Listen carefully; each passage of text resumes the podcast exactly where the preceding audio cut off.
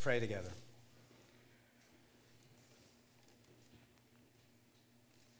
Our Father, we ask that you would come by your Holy Spirit and take your word, which is living and active, the Bible says, sharper than a two edged sword, and that you would come and pierce our hearts and cut us to our hearts even this morning. But the wounds that you give are faithful and of a friend. They are not of an enemy to destroy us, but like a skilled surgeon, you are able to cut into our hearts to take away our diseased unbelief and make us whole. So come do that. That's what we're asking. So that by the end of our time, we would have a greater love for Christ and that we would turn from the things we treasure and treasure Him over and above all things. We ask and pray this in Jesus' name. Amen. Seeing the crowds, he went up on the mountain, and when he sat down, his disciples came to him, and he opened his mouth and taught them, saying, Right? That's how this section of the Bible, the Sermon on the Mount, Jesus' most famous sermon, begun. This chapter and verses that we've been looking at for these several weeks. And after Jesus sat down and taught his disciples, the first thing that came out of his mouth was, Blessed are the poor in spirit, for theirs is the kingdom of heaven.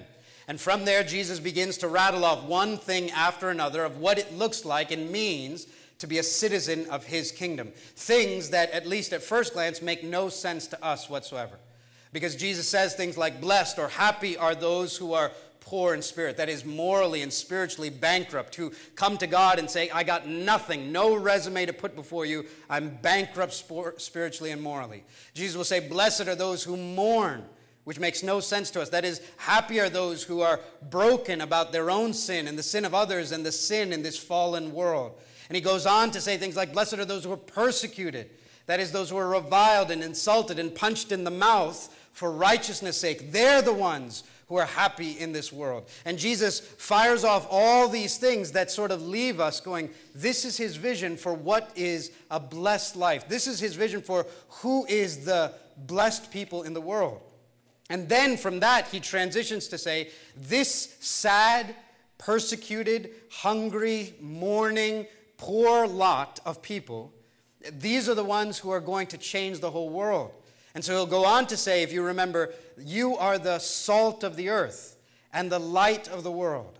That is, that Jesus intends to bring about his kingdom on this earth through this lot of sad, broken, mourning, persecuted people. They're the ones that are going to change the world and bring about the kingdom of Jesus Christ into the world. And so, in the next section of the sermon, Jesus says, If that's the case, if that's what I have for you, then you can't look like everyone else in the world. You've got to be different, you've got to be distinct. And so he begins to teach that they've got to be different from the religious folks and the irreligious folks. They can't look like the, the irreligious pagans who don't believe in God. But they also can't look like the religious Pharisees, the leaders of those days who believed in God. They've got to be something other. You can't blend in with the rest of the world if you're going to be the salt of the world and the light of the world. And so he calls them to be distinct. And if you remember, he did that through this long section where six times he said, You have heard that it was said, but I say to you. You have heard that it was said, but I say to you. And in each one of these six, you have heard that it was said, but I say to you, Jesus addresses some practical issues and shows you here's what the religious people say about that, but here's how I need you to be thinking about that. And if you remember, that whole section began with Jesus saying, Unless your righteousness, that is your way of being right, exceeds that of the scribes and the Pharisees, you will never enter the kingdom of heaven. Unless your righteousness exceeds that of the scribes and the Pharisees, you will never enter the kingdom of heaven. Unless your way of being right in the world before God is better and exceeds the way that the religious people are or the irreligious people are, you will never enter the kingdom of heaven. And so Jesus begins to lay into them here's what I need you to be if you're going to be my citizens in this world. And with each of those, if you remember with us and if you've been tracking through this sermon with us, Jesus goes after that technicality, loophole, bare minimum righteousness that so often we all have. Now, Jesus, if all of that wasn't searching and penetrating and convicting enough, now he only takes it up a notch when we turn to chapter 6.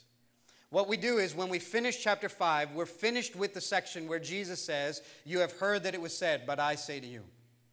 But what Jesus is not finished doing is contrasting how his disciples and citizens will be different from everyone else in the world. How they'll be different from the people in Jerusalem and from the people in Rome. For example, in Jesus' day, you're not going to be like everyone else in religious Jerusalem, nor are you going to be like everyone else in irreligious Rome.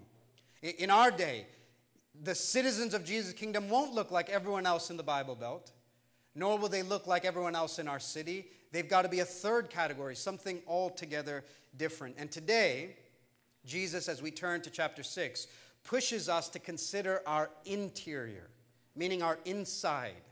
What Jesus pushes us to consider is this Who are you really?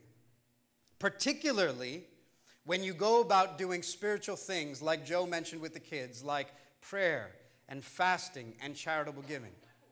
And what Jesus wants you to consider is who are you when nobody's watching? And moreover, is that different and distinct than who you are when everybody's watching? Right? That's what he has us considering. And if we'll let Him, the Holy Spirit will really do a work of searching your heart. Who are you when nobody's watching? And is that different than who you are when everybody's watching? And that's what Jesus turns to address in chapter 6. We're going to be looking at 6 verses 1 through 18 in the coming weeks. But for today, I want to focus in on just verse 1. And here's what verse 1 says Beware of practicing your righteousness before other people in order to be seen by them, for then you will have no reward from your Father in heaven.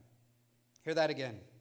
Beware of practicing your righteousness before other people in order to be seen by them, for then you will have no reward from your Father in heaven.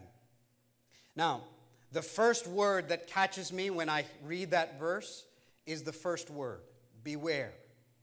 Beware. When I, when I think of the word beware, my mind thinks of a sign about a dangerous dog or, or some imminent danger that's lurking just steps away. And what I need to do is I need to take caution. I need to be on guard. I need to beware. Right? In fact, other translations say that the word Jesus uses here is the same word for be careful, be on watch, be alert, be on guard. And what Jesus is trying to convey to us is there is an imminent danger lurking just ahead of us as we seek to do what? As we seek to practice our righteousness, the verse goes on to say. Beware of practicing your righteousness. Now, what's that phrase? Practicing your righteousness. Well, the rest of the passage, verses 2 through 18, is going to explain to us what that is. And Jesus is going to articulate and unpack for us that practicing your righteousness is going to be things like giving charitably, and praying, and fasting. That's what Jesus has in mind. And what Jesus does is he takes these three spiritual disciplines as sort of representative of all spiritual things that we can do. Like any Jew in his day would have done, these three sort of speak for the whole thing. If I say to you, I'm, I'm talking from head to toe, I've only named two parts, but you know I mean the whole thing. In the same way, when he says prayer and fasting and giving, he's talking about the sum of all of our spiritual disciplines. And Jesus wants to say, when you do spiritual things, beware. Now, as I mentioned, we'll come to each of these spiritual disciplines individually in the coming weeks. But what I would have you notice, what I think is worth noting, is that Jesus fully expects that all of us who are his citizens will be engaged in these spiritual disciplines.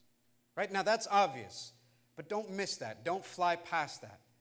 I'd have us consider that for a moment. That Jesus is saying that he fully anticipates and expects that if you belong to the kingdom of God, your life is going to be marked by some of these spiritual disciplines. So, verse 2 will say, When you give to the needy, do it this way, don't do it this way. Verse 5 will say, When you pray, do it this way, don't do it this way. Verse 16, When you fast, do it this way, don't do it this way.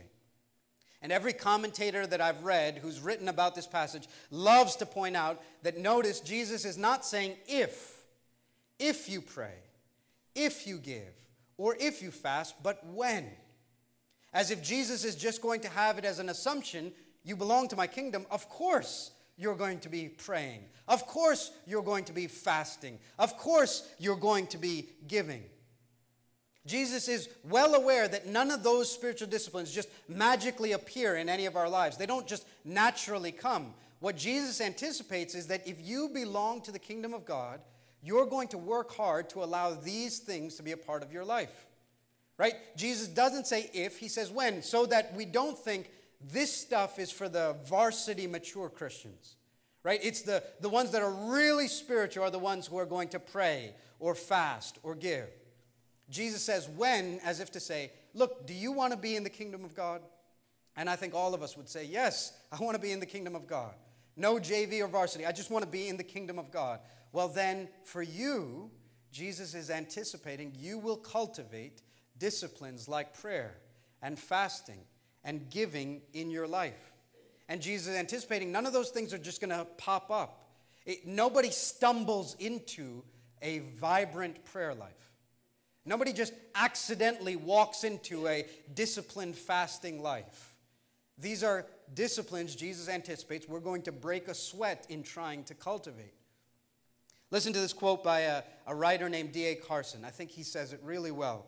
He says, People do not drift towards holiness. Apart from grace driven effort, people do not gravitate towards godliness, prayer, obedience to Scripture, faith, and delight in the Lord. We drift towards compromise and call it tolerance. We drift towards disobedience and call it freedom. We cherish the indiscipline of lost self control and call it relaxation. We slouch towards prayerlessness and delude ourselves into thinking we have escaped legalism. We slide towards godlessness and convince ourselves we have been liberated. Now, if, if you'll take a second to let that in, that's a good word for us. I think Carson is right when he's saying, listen, nobody just drifts into a really spiritual life. Nobody just slides into real godliness. Nobody just accidentally stumbles into a vibrant spiritual existence. No, the, the truth is, our natural bent is always away from God. And so, if you're not constantly fighting against that current, if you go with the flow, you're always going to find that you drift from God. You slide away from godliness. And you'll find clever excuses and justifications for your sliding, but you will slide. And so Jesus is saying, when you do these things, when you practice your righteousness. And what a good and needed word that is for us, right? I think one of the things that was so attractive about the Sermon on the Mount for us was that it allows Jesus in this season to go after that thing that might exist at Seven Mile Road that says, it's all about grace now, so let's kick up our feet and relax. Hear me, I don't want you to miss that. One of the things that was so attractive about the Sermon on the Mount is that it gives Jesus an opportunity to punch us in the mouth and cut us in the heart and say, if you've got this thought of it's all grace so we can kick up our feet and relax, Jesus is coming to us and saying, that you've misunderstood this whole thing. If you're my citizen, your life is going to be marked by a cultivation of things like prayer and fasting and giving as you strive towards godliness. Listen, the good news of the Christian faith, what we call the gospel, is that none of us have a righteousness of our own. In fact, one verse that beautifully says this is, is 2 Corinthians 5:21. It says, He who knew no sin becomes sin for us, that in him we might become the righteousness of God. Right? We've often called this the great exchange. In him, that's Jesus, who knew no sin, he becomes sin for us on the cross, that in him, we who were sinners might become the righteousness of God. We didn't earn it, we didn't work for it, we didn't strive for it. By faith alone, in Christ alone, we have become the righteousness of God. But this passage serves well to remind us that righteousness can't remain as a cold, stale theological idea in our brain. It's got to be lived out in our life. You, you can't have the imputed righteousness, some of us would say, imputed righteousness of Jesus given to us as a cold doctrine tucked away neatly in our brain. Jesus saying, when you practice your righteousness, that is, that it's going to be lived out in certain visible, tangible ways. When you practice your righteousness, Jesus says, beware. So here's what he's saying The citizen of his kingdom, that woman or that man, who is about Jesus and his kingdom is going to be cultivating spiritual disciplines in their life. Disciplines like prayer and giving and fasting. And when they do, they're going to beware. Beware of what? Well, the verse tells us Beware of practicing your righteousness before other people in order to be seen by them. Jesus says there is a great danger, a huge beware sign, a vicious thing imminent right ahead of you as you seek to pray or fast or give. There's a huge danger, and what is that? It's beware of practicing your righteousness before other people in order to be seen by them. Jesus saying there's a great danger lurking when you do these spiritual things in front of other people.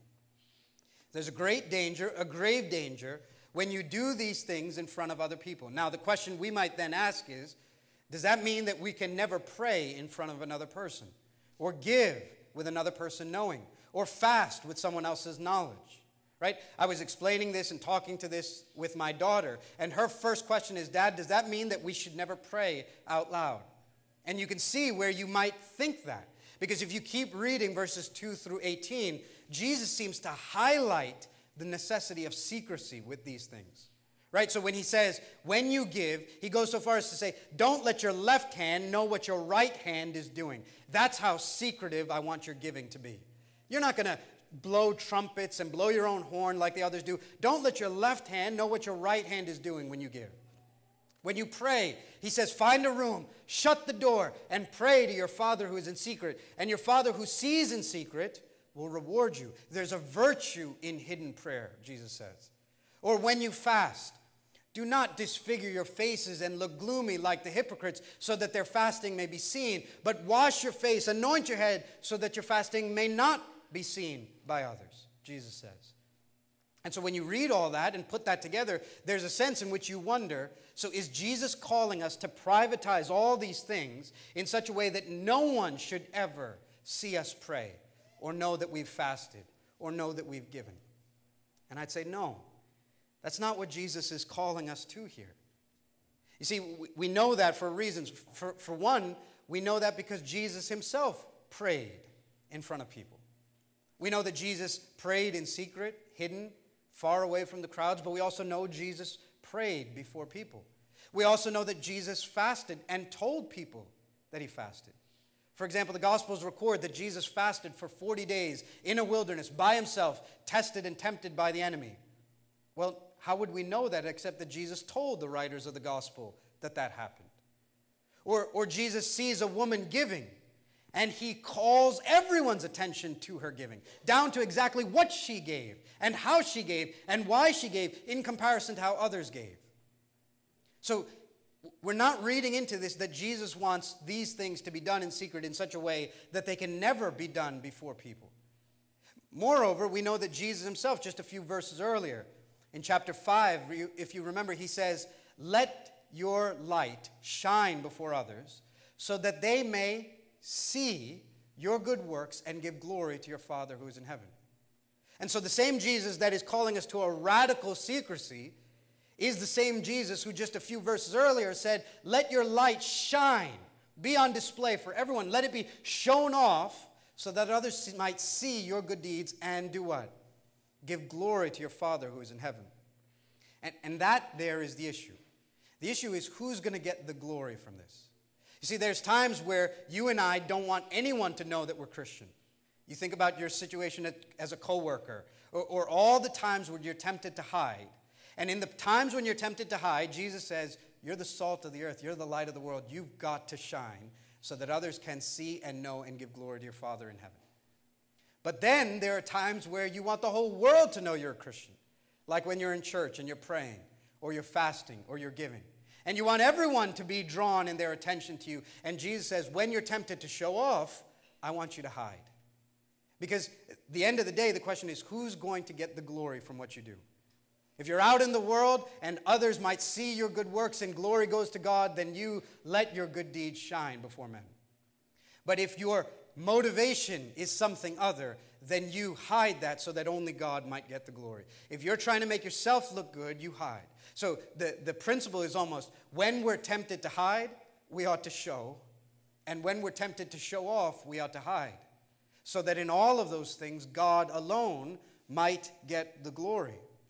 And that's when you begin to realize the issue here is not so much that what we're doing is seen by others, but whether what we're doing is in order that it might be seen by others. Do you notice that's what Jesus said? Beware of practicing your righteousness before other people in order to be seen by them. For then you will have no reward from your Father who is in heaven. The issue is not so much whether what you're doing is seen as it is whether what you're doing is in order to be seen. And that's when you realize what Jesus is really getting at. Jesus is going after what's inside you. Jesus is going after why are you doing what you're doing? And that's the thing that, that perhaps gets under our skin about Jesus. He's not even just interested that you do the right thing, He demands that you do it for the right reasons. The right thing done for the wrong reasons doesn't count with God. And so Jesus wants to know not just why you do what you do, but why you do what you do. And what Jesus is saying here is your motivation in all of this matters. And so he's saying to us beware, be careful, be on guard, be alert, watch out for that tendency in all of us to put on a show. Watch out for that unseen motivation in each of us to be seen. Watch out for that invisible desire to be visible to all. Watch out for that private and hidden agenda to be publicly noticed by everyone. Watch out for that. Be on guard for that. Because Jesus is saying there is a tendency and a temptation for religious people to put on a religious show. In fact, you think about this. What's one of the biggest complaints that our non Christian friends have, uh, have about us, about Christians, about the church? Out of all the complaints they have, one of the biggest ones that they always say is the church is full of. Nobody needs to even inform you. The church is full of hypocrites. And perhaps what might surprise us to hear is Jesus would agree with our non Christian friends. He would agree. In fact, did you, do, you, do you know that in this passage, in verses 2 through 18, three different times, I want you to hear what Jesus says. In verse 2, he'll say, Thus, when you give to the needy, sound no trumpet before you, as the hypocrites do in the synagogues and in the streets, that they may be praised by others. Truly, I say to you, they have received their reward.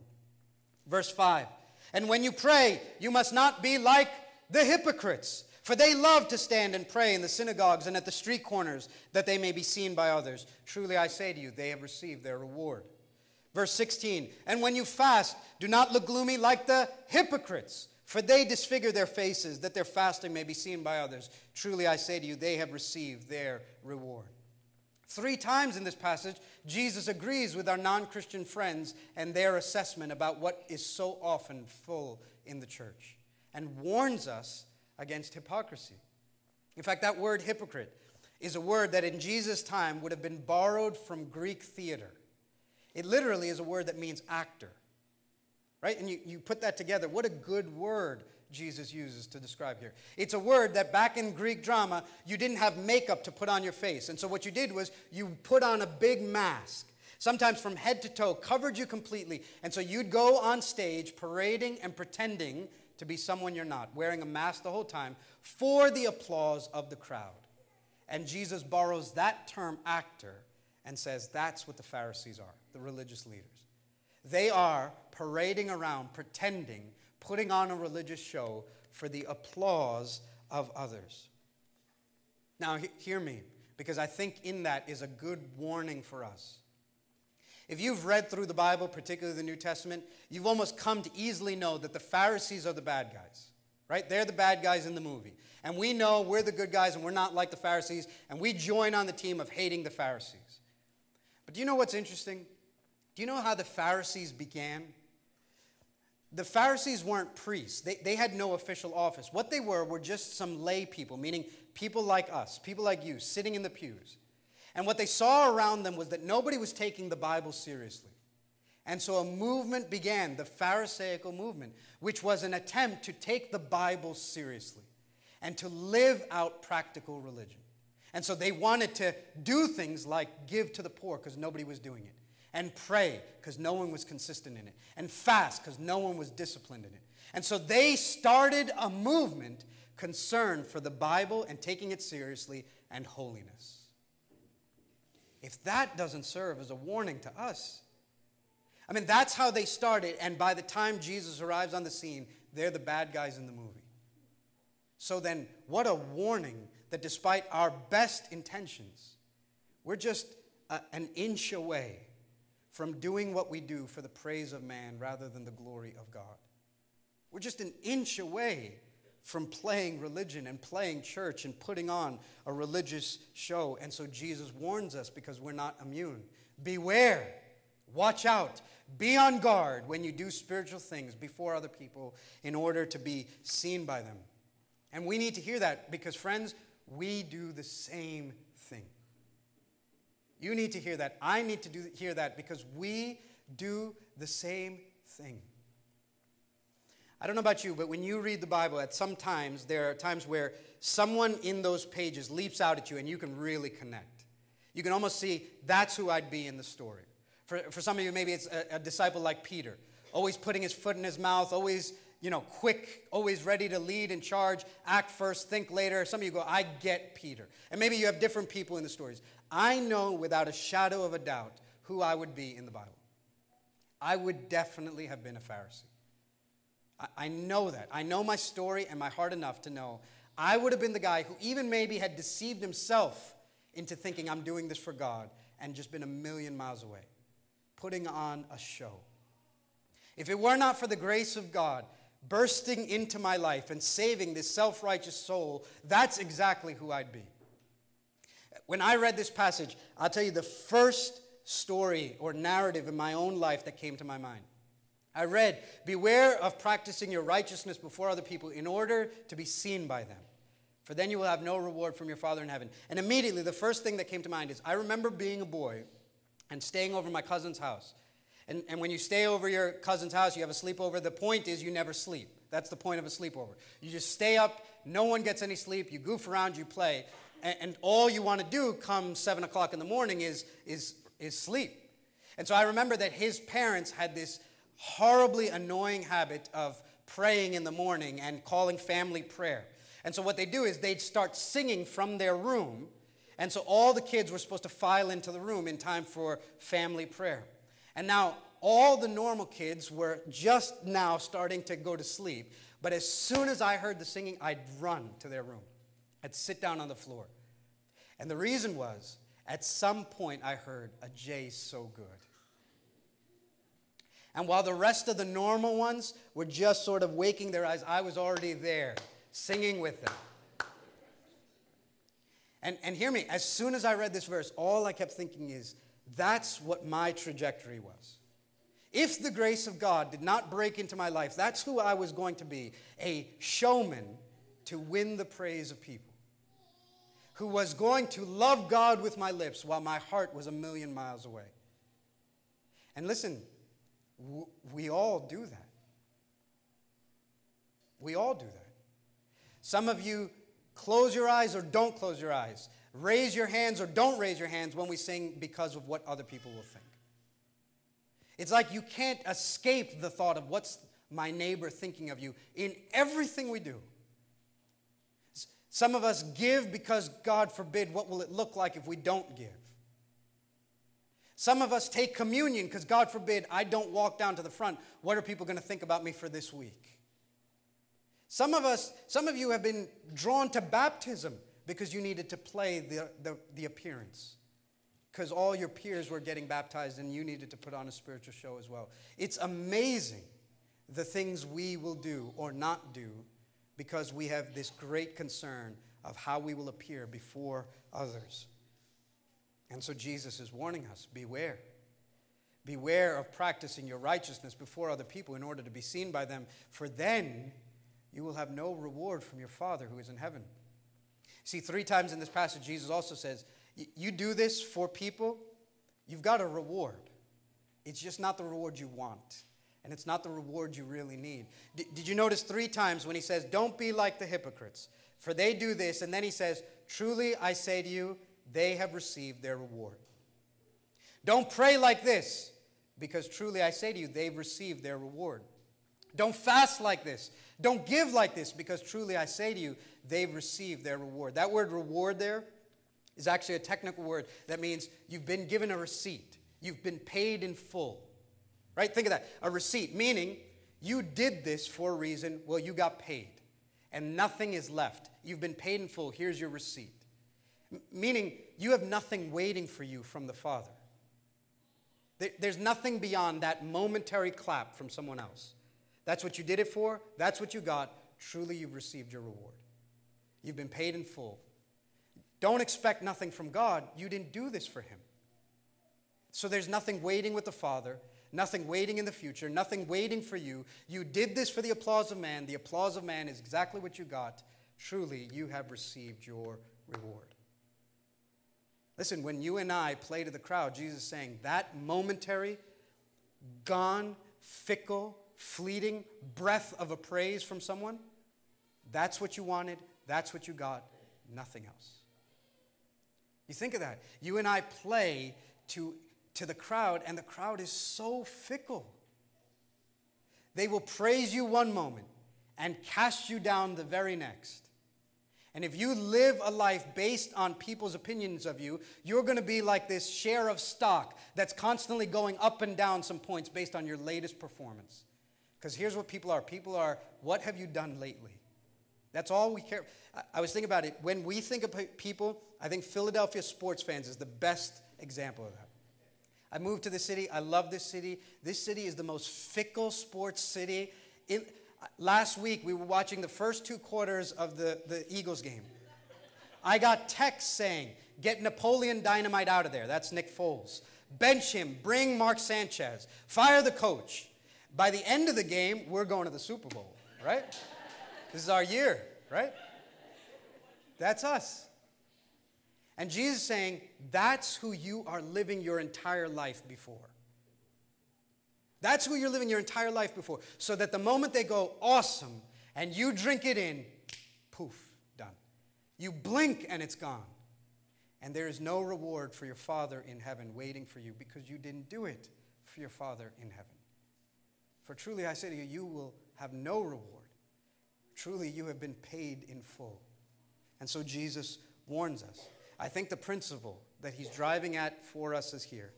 What you do for everyone to see, God will not see. And what you do for no one to see, God sees. Hear me again. What you do for no one, for, for everyone to see, God neither sees nor remembers. But what you do for no one to see, God sees and will not forget. What you do for no one to see, God sees and he will not forget. Because he says over and over again, if you've prayed in secret, your Father who sees in secret will reward you. So here's what I want to do I want to just end by asking just this one question for us to consider, which is why did the Pharisees do this? Or put it personally, why do we do this? Why do you do this? Why do I do this? I think for the sake of time, the simple answer is because you and I are obsessed with human approval. You and I are addicts. We're junkies. That's what we are. And what we do is our fix is someone thinking well of us. And we get high off of one compliment until that high wears off, and then we're itching for the next one. And we'll do whatever it can take to get the next compliment because we're fueled by human approval. I challenge you this week to just examine your heart and just begin asking, why am I doing what I'm doing? Or why am I not doing what I'm not doing? I'd ask you to just think through how many times am I doing or not doing something motivated by what someone will think of me? I tell you, if you begin to monitor that even in the slightest bit, you'll want to throw up as you begin to see how dominated your life is by someone else's opinion of you, by someone else's approval of you.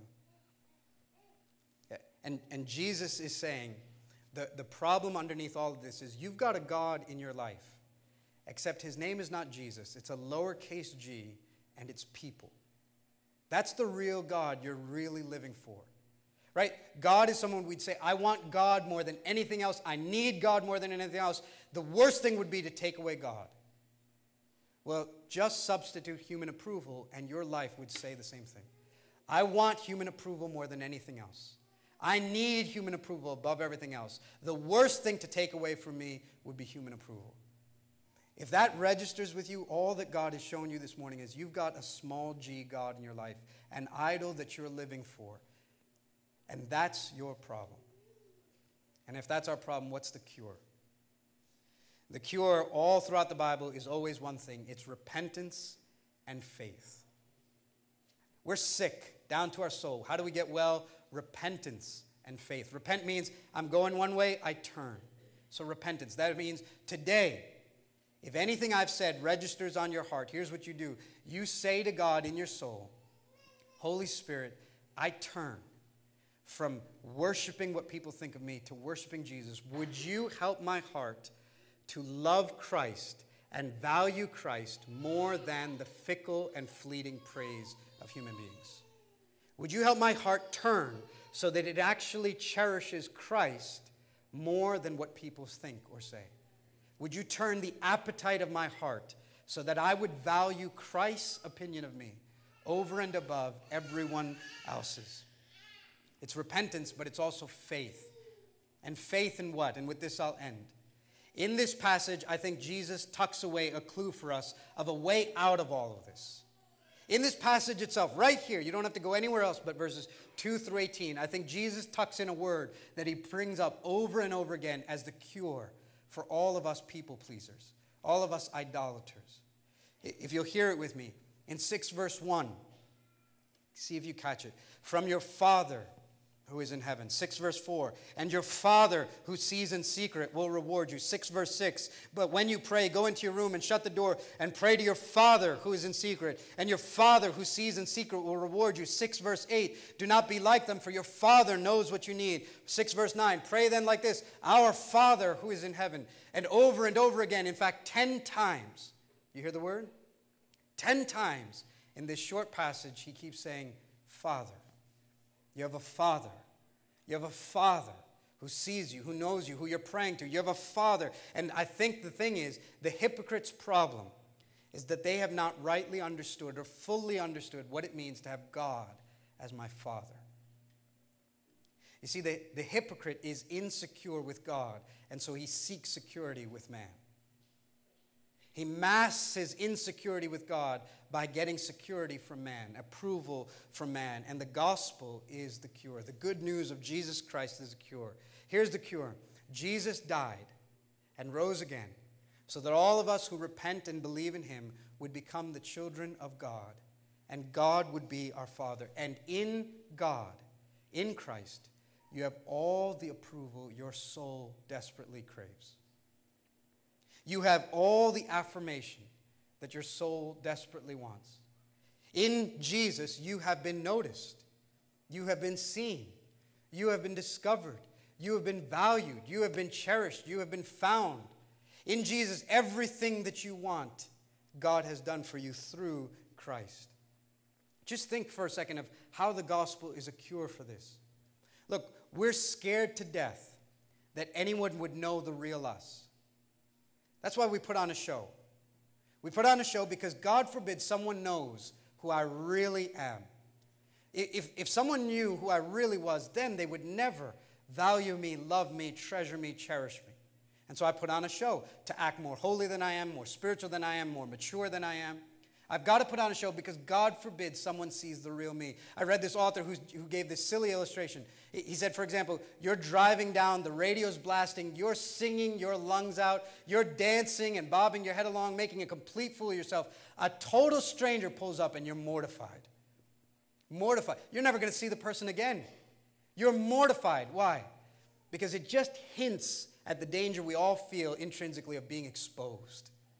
God forbid somebody saw the real us. And so we pretend and we play and we put on a show to cover up the real us. And the gospel comes and says, There's a Father in heaven who knows you completely, knows you exactly as you are, knows everything about you, knows everything you've done. In fact, you've got things coming down the pike you're not even aware of. He knows those too. You've got sins yet you don't even know about. He knows those too, and still loves you absolutely, cherishes you just the same. Loves you just as you are. In fact, in Christ, He is not going to love you one ounce more in heaven than He already does right now. You think of that.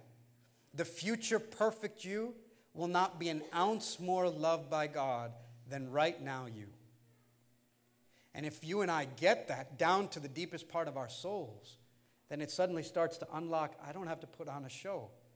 The highest opinion in the universe knows me exactly as I am, no pretense, and loves me.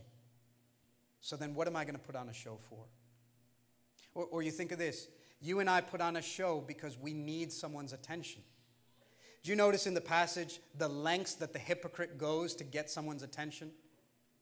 Because the sad fact is, nobody is thinking about you as much as you want them to.